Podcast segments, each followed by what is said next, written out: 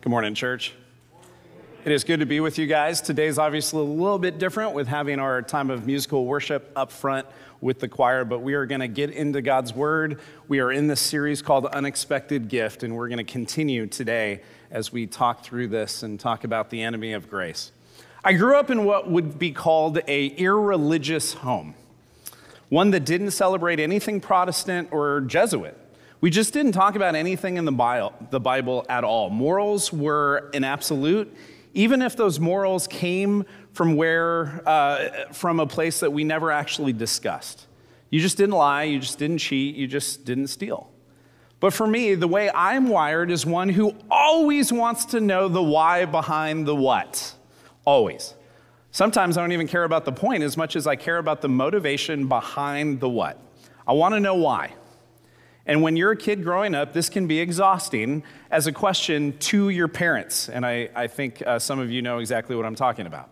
To attempt for your parents to especially answer questions about, well, why do I have to clean my room? Well, because it's nasty, so go clean it. Now, my father grew up in a Catholic home. His mom and dad were married in the Catholic Church. He was a child who was, uh, went through confirmation. And then just a few years after he had gone through confirmation, his parents divorced. The church that they were a part of unfortunately disowned both my father and his mom when, honestly, in all reality, they probably needed the community the most. This was the context in which my father grew up in with a lens of anger and resentment towards anything religious. My grandmother, my dad's mom, eventually became a Methodist, which is a more Protestant view of the Bible and the church, and she continued in her faith until the day she died, from what I remember. My father grew up with no allegiance to any type of religion. He spent most of his life learning different languages. In fact, right before he passed away, he was learning his 13th language. It was Korean, in case anyone cares.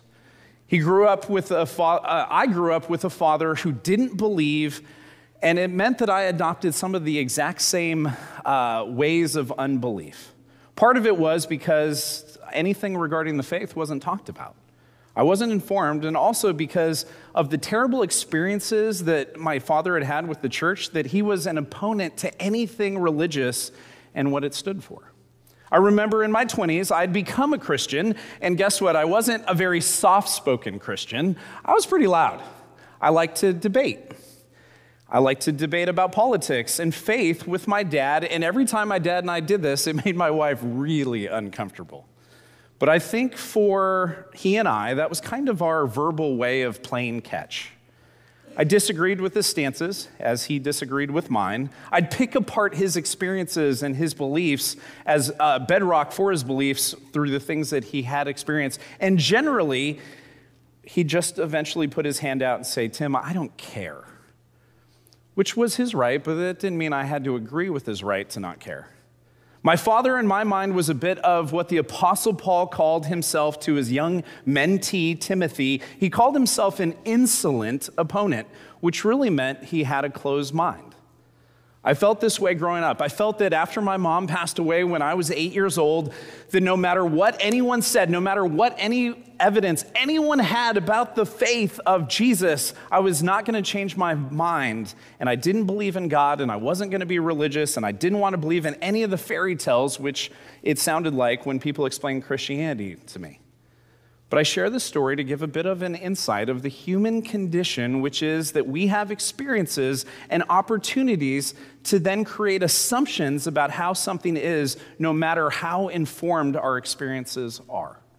Today, we continue this Advent series called Unexpected Gift, where we are taking a break from the book of Acts and walking through the reason for the season as we celebrate at Christmas time, which is about a gift, church. It's about this gift coming into our history, walking among us, and doing for us what we are unable to do. The series so far has walked us through a few different voices singing a chorus of the Messiah who came to reign and rule. A few weeks ago, Pastor Mike, who's on a flight with his wife Karen on the way back from the Philippines right now because our very own Daryl De La Cruz just got married, woo woo. Mike preached about this unexpected gift from the Old Testament prophet's point of view who God spoke through to prepare the way for the people to recognize the gift who is going to come in the work and person of Jesus Christ.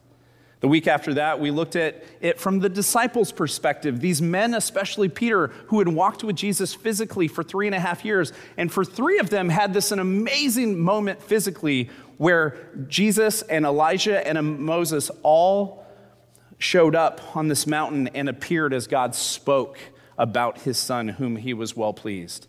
And yet you have Peter, who was on the mountain, who still denied Christ three times and didn't grasp who Jesus really was until Jesus rose from the dead.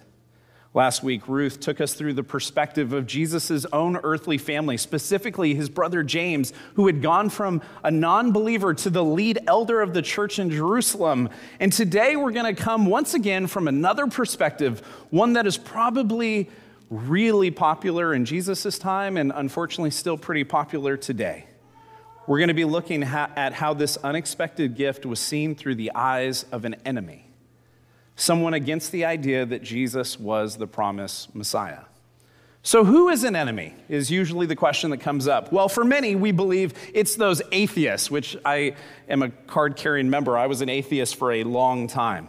Or people of other religions who deny Jesus' deity. And while that could be part of it, I think we need to zoom in a bit and realize that it's not just the hardcore, but it's the apathetic and the nominal that choose to make Jesus a character in a story rather than the Lord of heaven and earth and their lives. But on top of that, it's also the legalist, in and outside of the church, that chooses law over grace. Now, enter into this story a very religious young man named Saul who becomes Paul. So, we're going to use both names. This Jew who was part of the Pharisees when the disciples were beginning to preach and testify that Jesus was and is the Messiah. Luke writes about this Saul, who will eventually become Paul, early on in the book of Acts. And we've been studying the book of Acts, and we spent some time in this, but we're going to cover it really quick. Acts 7 57 and 58. Stephen, this, the first martyr in the church, was preaching that Jesus was the Savior. And here's what it said right as he was being dragged out to be killed. As they covered their ears, and yelling at the top of their voices, they rushed at him, Stephen, dragged him out of the city, and began to stone him. Meanwhile, the witnesses laid their coats at the feet of a young man named Saul. Skip ahead, Acts 8, 1 3. On that day, a great persecution broke out against the church in Jerusalem, and all except the apostles were scattered throughout Judea and Samaria. Godly men buried Stephen and mourned deeply for him. But Saul began to destroy the church. Going from house to house, he dragged off both men and women and put them in prison. Then, Acts 9. Meanwhile, Saul was still breathing out murderous threats against the Lord's disciples. He went to the high priest and asked him for letters to the synagogue in Damascus so that if he found any of them who belonged to the way, that's the Christian movement, whether men or women, he might make them prisoners to Jerusalem. This was this historical account written by Luke about Saul's allegiance to what he believed was God, and that God's plan for his life was to oppose this new Jewish sect that was claiming that Jesus of Nazareth was the promised Messiah. So much so that Luke writes that this Saul was attempting to destroy the church. And this isn't someone who only opposes in words, this isn't someone who tweets badly about something. This is a violent man who is so offended by this message of grace that he personally brought fierce physical violence against those who attempted to spread the message of grace in the person and work of Jesus. Now, this application of violence that we see is what we deem as the evidence of opposition to Christianity. And yes, he wasn't just mildly opposing this message or the people, but what made him at odds with Christianity in the first place was as he was defending his religion, it was his pride that was unwilling to admit that perhaps he had been wrong in the past. This is what he meant as he wrote to the young pastor Timothy in his first letter after he had met Jesus. He wrote 1 Timothy chapter 1 verses 12 through 14. Paul says, "I thank him who has given me strength, Christ Jesus our Lord, because he judged me faithful." Say what?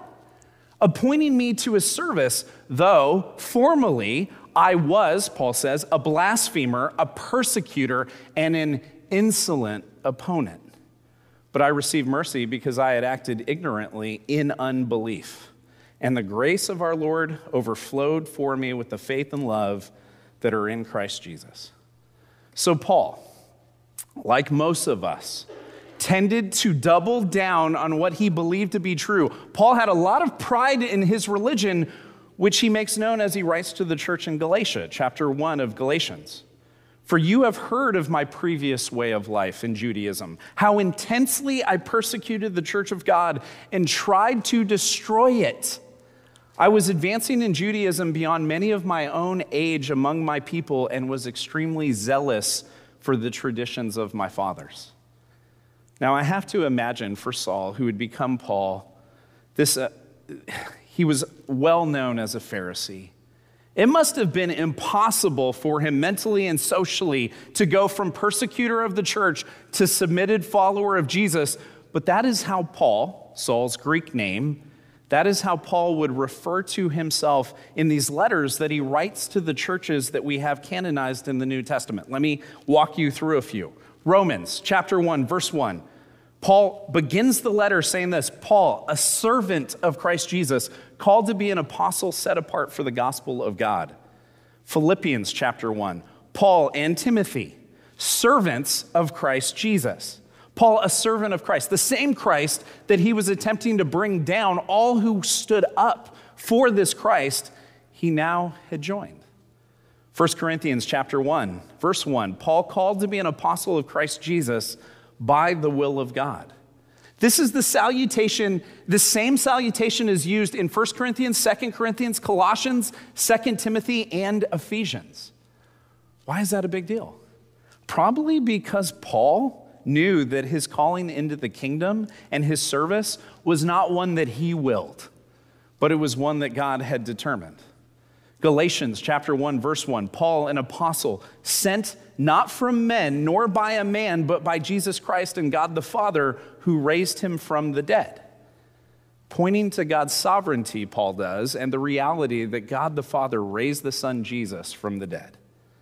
1 Timothy chapter 1 verse 1 Paul an apostle of Christ Jesus by the command of God our savior and Christ Jesus our hope Titus chapter 1. Paul, a servant of God, an apostle of Jesus Christ, to further the faith of God's elect and their knowledge of the truth that leads to godliness.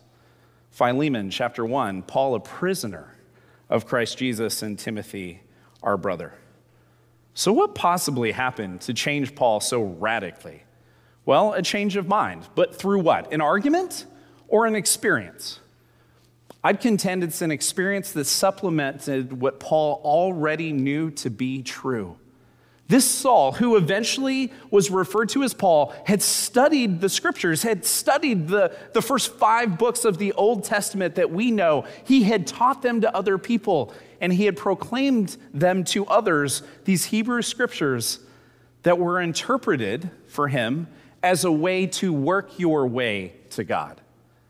When Paul came in contact with Jesus post resurrection in a vision, all of a sudden, I'd contend biblically, because the Holy Spirit removed the veil from Saul's eyes and his inability to see the Old Testament as anything but an old rule book.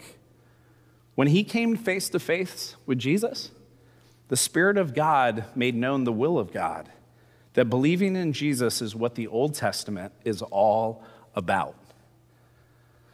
And it was believing in the one who would and could fulfill the law because we can't.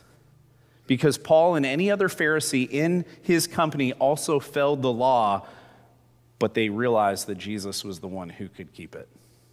This is what took place. When Paul ran into Jesus on the road to Damascus, the enemy of the king, if you will, did not continue to fight against the king. He came in contact with him and then he joined him.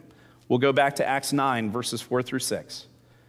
Luke writes As he neared Damascus, Saul, on his journey, suddenly a light from heaven flashed around him. He fell to the ground. He heard a voice say to him, Saul, Saul, why do you persecute me? Who are you, Lord? Saul asked. I am Jesus, whom you are persecuting, he replied. Now get up and go into the city, and you will be told what you must do. a few things here. Jesus asks Saul why he persecutes him, which really, based on what we have read, Saul was persecuting the church.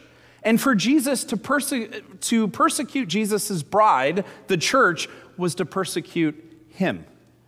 You know, if you have an issue with my wife, you kind of have an issue with me, don't you think? And those of us who identify with Jesus, who belong to his church, are grafted into Jesus' personhood.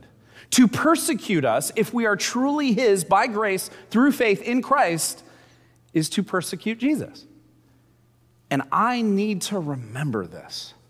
Because honestly, I want to be the judge, the jury, and the executioner every time I'm beaten up for my faith. And I'm not an avenger, church. I'm a disciple. See what I did there? And for us, it's easy to assume that Paul, who once was referred to by his Hebrew name Saul, was an example of an enemy of God's. But Paul, when speaking to the church in Ephesus, makes it far more inclusive than just the ones who want to persecute Jesus. He says this in Ephesians 2, verse 3. He says, All of us also lived among them at one time, gratifying the cravings of our flesh and following its desires and thoughts. Like the rest, we were by nature deserving of wrath. That means you, each of us, have been an enemy of God. All of us. Don't tell me Christianity is exclusive. All of us are in need of Christ. And Paul is saying that all of us at one time have been an enemy of God, not just the Saul types, not just those who attempted with a closed mind to oppose Christ and his church and the faith.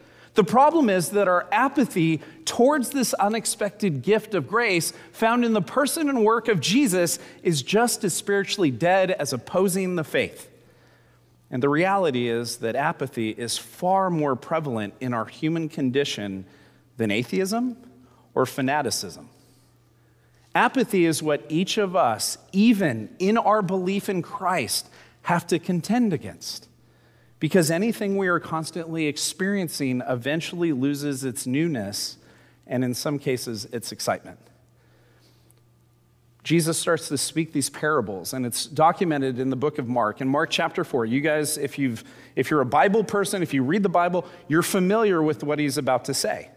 He says, again, Jesus began to teach by the lake. The crowd that gathered around him was so large that he got into the boat and set in on the lake. While all the people were along the shore at the water's edge, he taught them many things by parables. And in his teachings, he said this, verse 3 Listen, a farmer went out to sow his seed. Verse 4 As he was scattering the seed, some fell along the path, and the birds came and ate it up. Some fell on the rocky places where it did not have much soil. It sprang up quickly because the soil was shallow. But when the sun came up, the plants were scorched and they withered because they had no root. The problem is that we, you, me, each of us, can share the good news of the gospel, and it can absolutely be heard. It can absolutely be believed, and yet that belief does not lead to faith. See, faith has roots because faith is a gift of God, not an intellectual decision that can be changed whenever we want it to. So we always say, hey, each sermon's got to have Ephesians 2:8 in it. Ephesians 2:8, for it is by grace you have been saved. Grace, getting what you don't deserve. I got to hang with the youth on Friday for the Christmas party as uh, Parker and I were studying this. What is grace? Grace is getting a Nintendo Switch when you've been bad. That's grace. For it is by grace you have been saved through faith. And this is not from yourselves, it is a gift of God. So I want you to look at that verse. Grace, we understand as a gift. Grace is getting what you don't deserve. It's a gift. But we but read that verse very carefully. Paul is also talking about the faith in which we believe, which is also a gift from God. This is alluded to in the Gospels when Jesus goes to heal the young boy who is possessed by the demon, and the father is begging Jesus to intervene. Mark 9. Jesus asked the boy's father, How long has he been like this? From childhood, the father answered. It has often thrown him into the fire or water to kill him. But if you, Lord, or if you, Jesus, can do anything, take pity on us and help us. If you can, Jesus said, Everything is possible for the one who believes. Immediately, the boy's father exclaimed, I do believe. Help me overcome my unbelief. Church, we don't have a belief problem. Belief as far as acknowledgement. We have a root problem, which means we lack faith because we do not ask God, like this father who desperately wanted to see his son healed. Help me, he says, with my unbelief. I don't know, honestly, church, what my life would be like for the past 22 years if God hadn't found me, drawn me, and saved me by his own hand. You know, Erin probably wouldn't have married me if God hadn't brought us together the way that he did, which means my five beautiful heavenly sandpaper dependents wouldn't exist. It means I wouldn't, those are my children, by the way. It, it means I wouldn't know, love, and serve Jesus. It means I wouldn't be pastoring this community. It means I wouldn't have shared Christ with those that I've gotten the honor to share Christ with. And while I'm not the point, I'm just a tool. Praise God for his ability to use a tool like me. But as I've quoted before, a pastor in my life's dad once said it this way God can use your mistakes, he just won't use your indifference. The sentiment is that our unwillingness to engage with God really hurts us more than we know. So, so if you're in this place and you're like, okay, like it's around Christmas time, this seems to be the time where I'm supposed to bring my friends who don't know Jesus. No, no, no. I'm talking to those of you who have identified with Jesus. Hear me. As a Christian, I don't believe sin separates us from God like the sin condition I had prior to coming to Christ. Before I came to Christ, before He reigned and ruled in my life, but sin slows down my sanctification and it hinders my intimacy with God. And nothing is more sinful than hearing the truth of God in His Word and ignoring it as if it isn't true and it's not important. This is the implication of what James makes known when he speaks about the faith and he speaks about works. Do works save you? No. They do not save you, but works, when motivated out of love for God, works exemplify our belief and trust in God. Here's what he says, James 2, and I think for forever I read this and I didn't see it until now. James says, What good is it, my brothers and sisters, that means believers, if someone can't come, claims to have faith but has no deeds, has no works? Can such faith save them?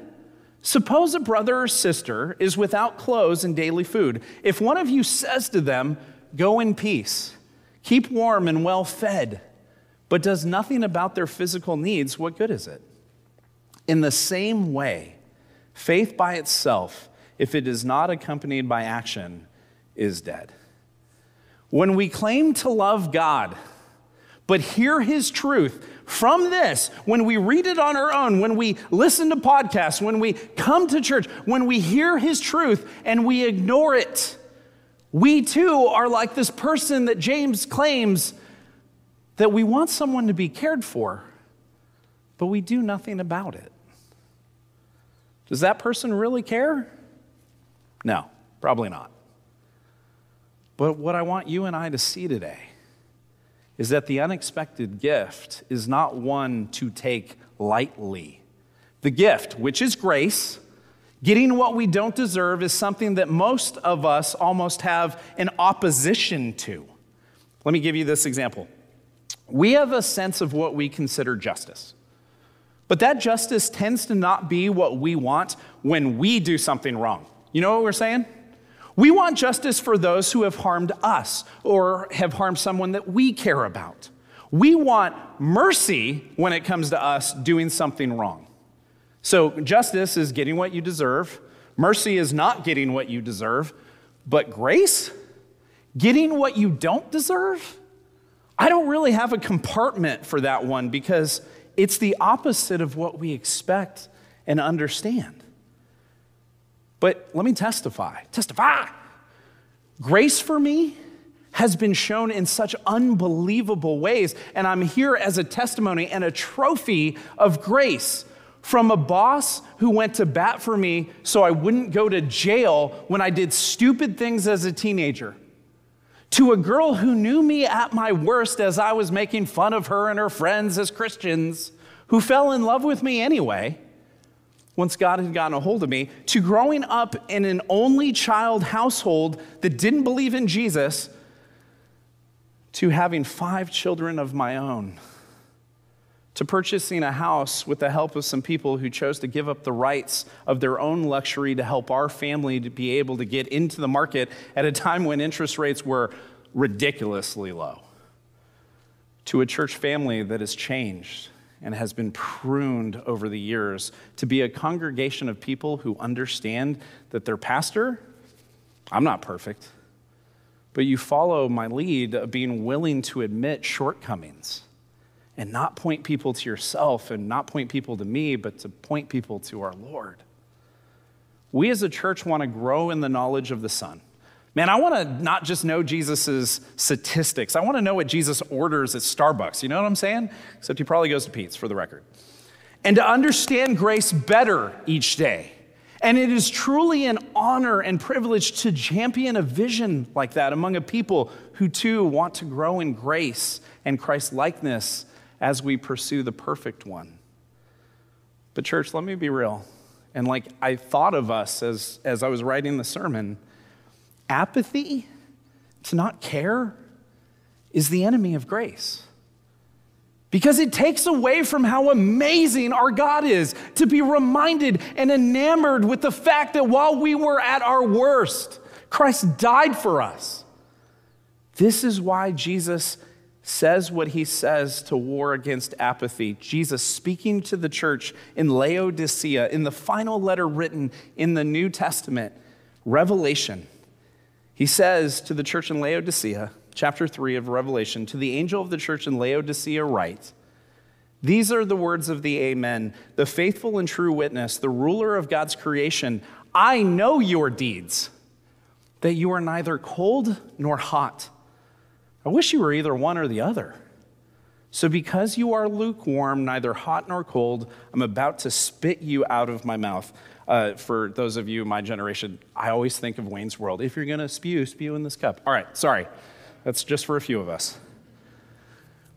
Jesus has harsh words for the church in Laodicea.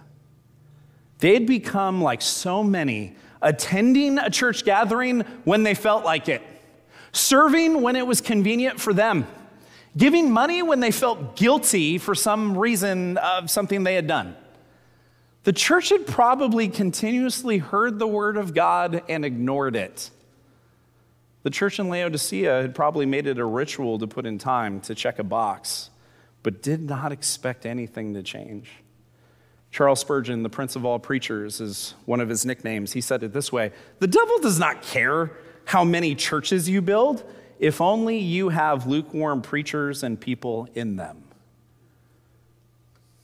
Now, an external win means nothing without first an internal transformation that is motivated by God and His glory. When I began dreaming and praying about planting a church, and for those of you that are new, I was part of a church plant. We planted a church, and then Church of the Valley and that church plant merged together. I think I personally, when I was dreaming about planting the church, was more fixated on what I didn't like in churches around me more than I was struck by the want to have God glorified. So let me just be honest about that.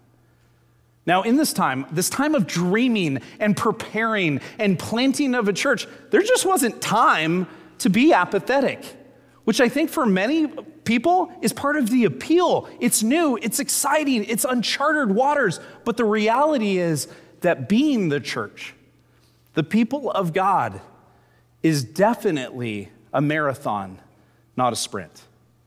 Sprint ministry, to just run real quick for just a little bit of time, sprint ministry is a lot easier, a lot more exciting, and a lot less impactful for the kingdom of God.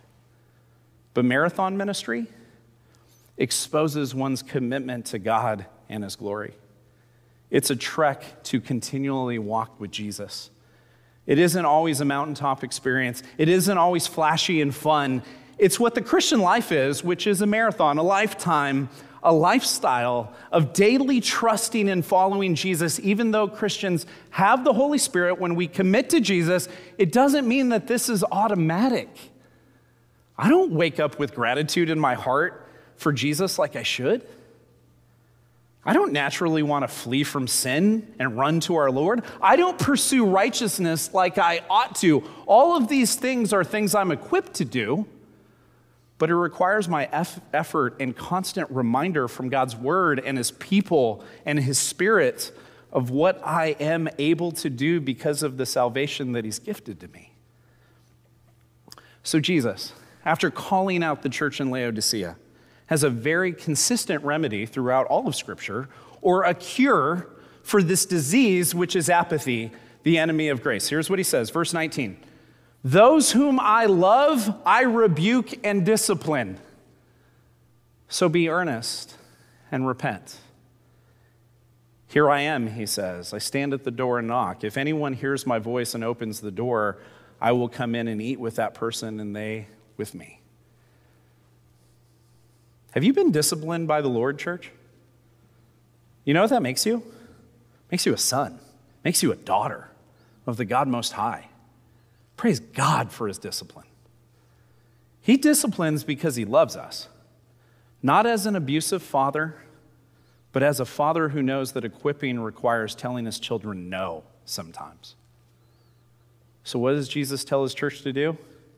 Be earnest, wholehearted zealous for God, and repent. Repentance, now, I, I, know some of you have heard repentance, or you've seen the guys on the street corner with the sign and they're yelling, repent. That is not the biblical view of repentance. Repentance in the scriptures was always an invitation to be intimate with God. Repent means to change direction. Repent means to admit your shortcomings and change course. I read a lot of quotes this week, and Spurgeon, even though he was alive in the late 1800s, was the best tweeter before it was even invented. Here's what he says Conversion is a turning onto the right road. The next thing to do is to actually walk on that road for many of us, we made some type of conversion, some type of decision to trust Jesus. But again, acknowledgement isn't faith. Faith has roots, faith works. And so, what Spurgeon points out is that when we first believe, we know which road to walk down, but we still got to walk down that road. Otherwise, our knowledge of knowing the right road means nothing spiritually. A lot of us have had a relationship with Jesus for quite some time now. But let's be real. Can we be real? Let's not lie in church at least. It's kind of monotonous, isn't it? It's kind of tedious. It's kind of Groundhog Day ish. You know what I'm saying? Jesus says, Be earnest, repent. Repent with your whole heart. If Jesus is who he says that he is, if he has done what the Bible says that he has done, if he has truly rescued you, then don't take this relationship with God lightly. Repent, change direction, even now. And know that this unexpected gift isn't one that we just open and then put in the closet, but it's the one that we're in awe of daily. And we daily repent. We daily change direction. We daily point back to trusting Him. And as we do, we will find more and more joy in this gift, which is grace, personified in Jesus Christ our Lord. But there's one other consistent warning and application that I want us to point to from what Jesus says to the church in Revelation. And I think it ought to mean a lot to us, especially around Christmas time. As Jesus writes to the church in Ephesus in Revelation 2, he says this You have persevered and you have endured hardships for my name, and you have not grown weary. Let me be real the past few years, wow, they've been hard. Yet I hold this against you. You have forsaken the love that you had at first. Consider how far you have fallen and do what? What's that word? Repent and do the things you did at first. Laura, come on up. Remember when you first came to know Jesus? Like, think back to that time if you've committed to Jesus Christ. Remember when you first realized that your sins had been forgiven? What? That your adoption had been completed? And that Jesus was resurrected? Remember that love? Remember that uninhibited, uninhibited love that came out of you when you first became a child of God? Repent. Change direction. Turn back to Him and worship. I've had many markers throughout my life where God has gotten my attention like never before. Because I'm, man, I need to be reminded. Any of you? My need for him was more obvious to me than normal because this marker was put in front of me. And repentance, to change direction, became like a warm blanket. We need some warm blankets right now. Turning back to God and realizing that He was never, ever far from me in the first place has been one of the most beautiful things for me to experience when I know I've failed. Maybe this is a good season for you. Maybe it's a hard season. Jesus has the same application for each and every one of us. Earnestly seek Him and repent.